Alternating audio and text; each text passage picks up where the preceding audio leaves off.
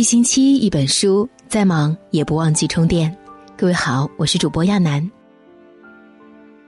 今天来分享这篇文章的标题叫《生气的时候默念这三句话》。第一句，不值得。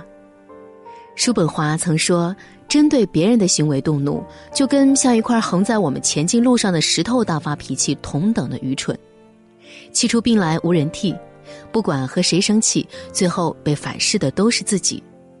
看过一则寓言故事，一条蛇爬进了木工家里，不小心被随意摆放在角落的锯子划了一道小口子。蛇非常生气，立马转头咬住锯子，结果又把嘴割破了。蛇更加愤怒了，它用尽全身力气缠绕着锯子，想让锯子窒息，结果蛇被锯子锯死了。其实害死蛇的哪里是锯子呢？不过是他自己的暴怒罢了。很喜欢这样一句话：今天再大的事，到了明天就是小事；今年再大的事，到了明年就成了故事。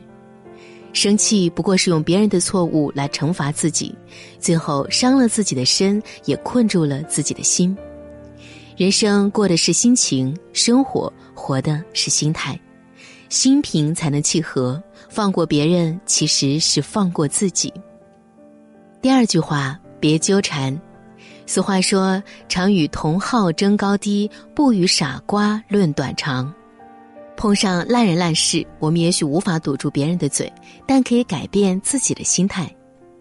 一日，孔子的学生正在门前扫落叶，一名客人走了进来。客人说道：“既然你是孔子的学生，我想请教一个问题。”一年有几季？学生答：春夏秋冬四季。客人却摇头说：不，一年只有三季。二人争论不休，客人便与他打赌：若是四季，我给你磕三个响头；若是三季，你给我磕三个。学生答应了。这时孔子走了出来，一问情形，便笑着说：一年是三季，哪来的四季？你还是给人家磕头吧。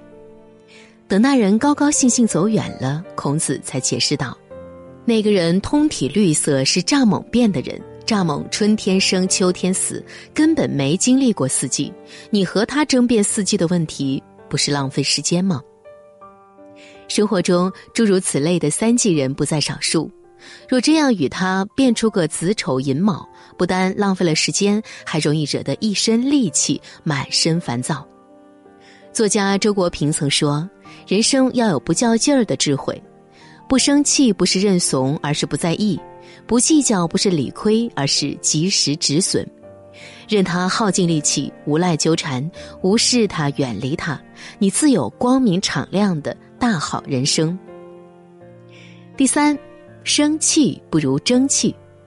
知乎曾有人提问：如何才能做到不生气？高赞回答是：生气表示有力量，因此化解生气最好的办法就是争气。在演艺圈的前十几年，张小斐不过是演艺圈里任人踩踏的小鱼小虾。去剧组面试，女制片人肆意指点她的外貌：“你有没有觉得你的脸长得有问题？”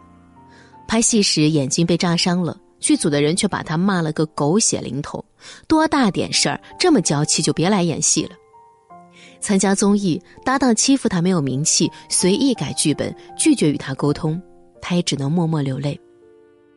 蛰伏、沉淀、打磨，直到三十五岁，张小斐终于凭借着一部《你好，李焕英》火了，五十三亿票房，热搜不断。参加晚会坐在前排，路演的服装品牌也越来越高档，那些曾经看轻他的人瞬间晋升。他熬出了头，也拿回了属于自己应有的尊重。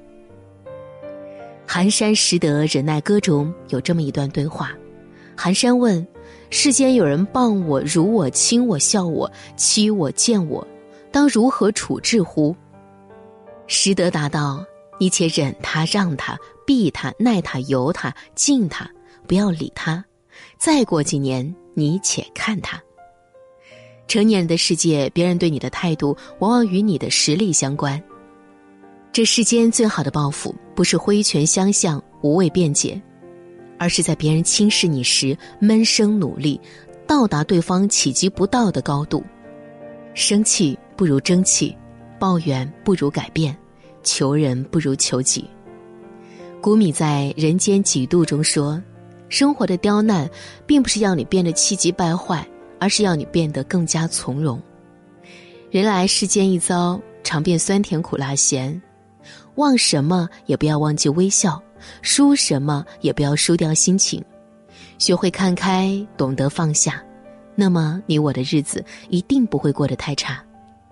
最后把宽心谣送给你：日出东海落西山，愁也一天，喜也一天。遇事不钻牛角尖，人也舒坦，心也舒坦。转发加再看，还自己一份清新宁静，别让人生输给了情绪。